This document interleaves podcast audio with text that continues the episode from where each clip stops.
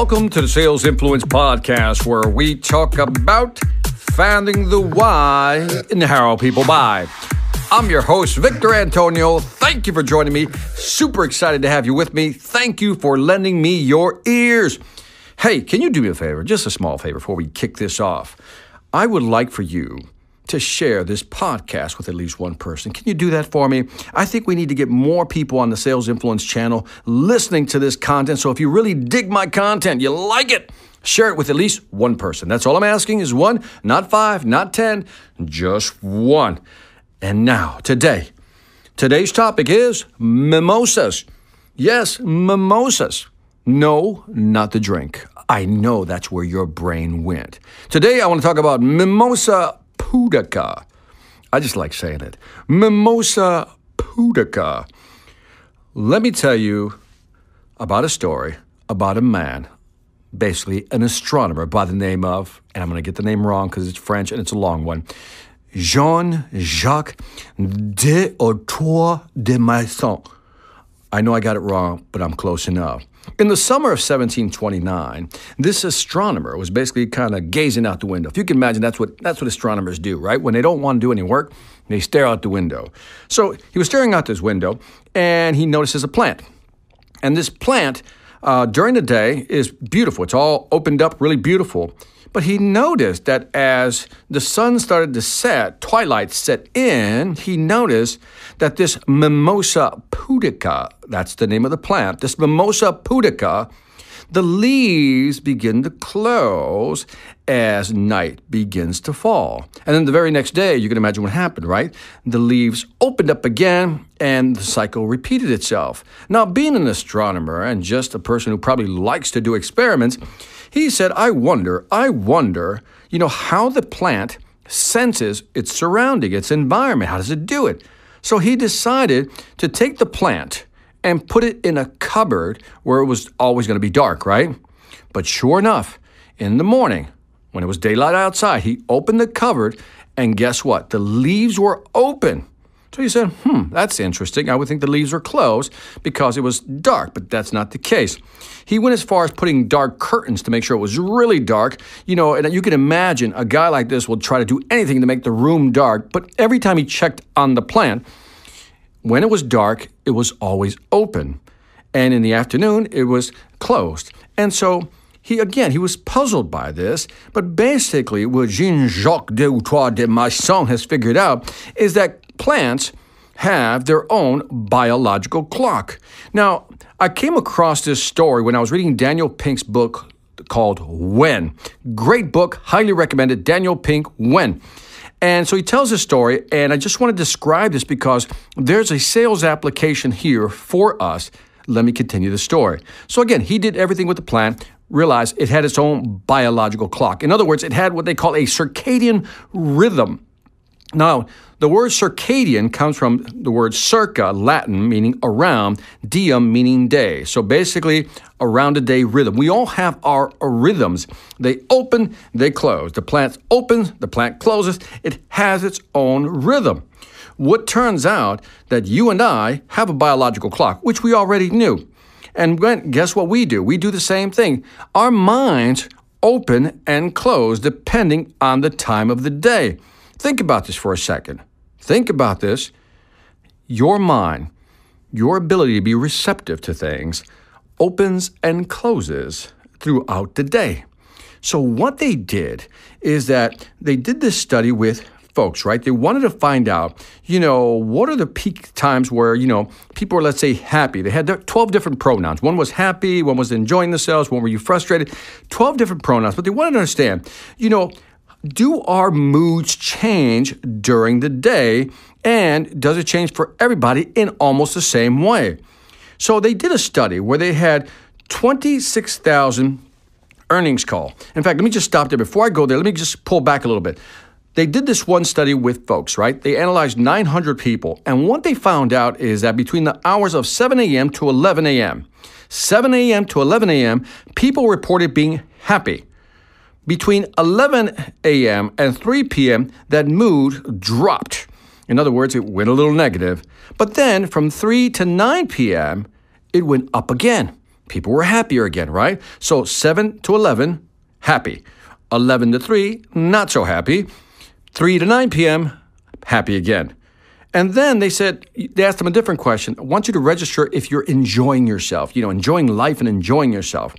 And again, different numbers, different question, but the results were almost the same. Between 7 a.m. and noon, again, people reported enjoying themselves, right? From noon to 3, they reported not enjoying themselves. And from 3 to 9, guess what? They reported enjoying themselves again. And by the way, the way they did this, they have something called a day reconstruction method. A day reconstruction method. And basically, what that is, is they ask people to think about how their day is going, basically, reconstruct their day, the previous day, and just note every hour, 30 minutes, whatever it may be, just uh, am I happy right now? Yeah, I think I'm happy. Am I not happy? Am I enjoying myself? Am I frustrated? And what they ask people to do is reconstruct their day. And then what they do is they collect all this data, in this case from 900 folks, and that's how they arrived at these numbers. So what they found is that the peak happy times when you're enjoying yourselves, we can combine those two, is really between, you know, again, early morning and 11, right? That was that's peak right there early morning and 11, and then in the afternoon as well, 3 p.m. to 9 p.m. towards the evening. So think about that. That's when you're in your best mood, your best mindset. Now, in my previous podcast, I also talked about other studies that were done that showed that, again, we're more receptive, more positive, and negative during the day. We kind of alternate, but it's good to know thyself. So now, if you know that your peak time from 7 to 11, especially at 11 a.m., you are peaking at 11 a.m. That's your peak time from 7 to 11. You were in a good mood, you're happy, you're enjoying yourself. And also, you know, leading up to 9 p.m., from 3 to 9, but especially around 9, you're like in a good mood and you're happy and enjoying yourself. If we know that, then maybe that's when we should plan certain things in our lives. And if you're in selling, why not? Knowing this, that customers might be in a better mood from 7 a.m. to noon, why not use that as an opportunity to actually make your phone calls? Now, if you know from 3 to 9, again, the mood starts increasing from 3 to 9 p.m., then maybe we can start making calls at 3 o'clock and maybe end at 5 or 6, whatever it is. Keep this in mind. This is interesting to know. Now, how do companies apply this data, these new findings? Daniel Pink, in his book, discovered something interesting. He studied earnings call. If you don't know what an earnings call is, if you're a public company, every quarter you have to report how your company's doing, you know, profitability, and all this wonderful data that investors like to hear about. So, they did a study where they analyzed 26,000 earnings call. These are people calling and reporting to either investors or reporters, whatever it may be, how it's how they're doing.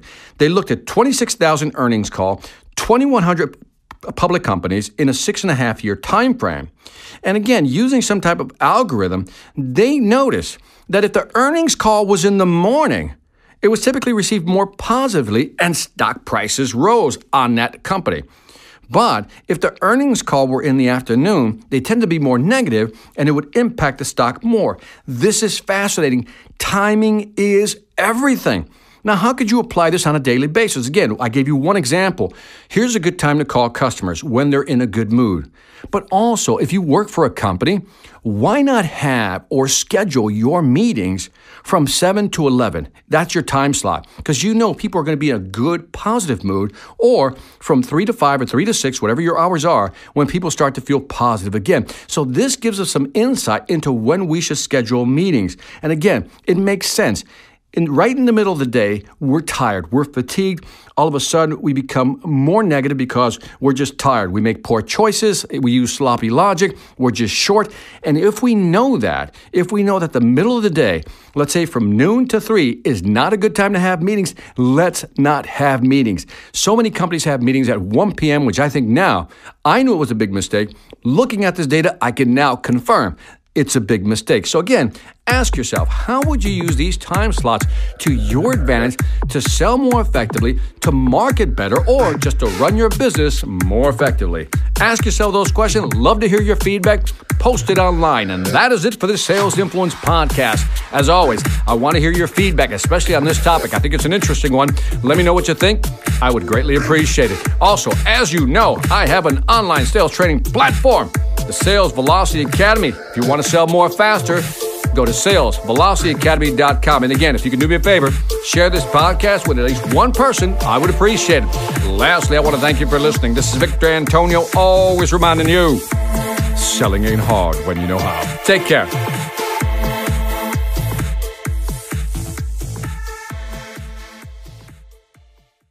Hi, I'm Victor Antonio. I'm an author, sales trainer, and keynote speaker. I'm often asked, what makes a great speaker? Is it someone who delivers real content that the audience can use?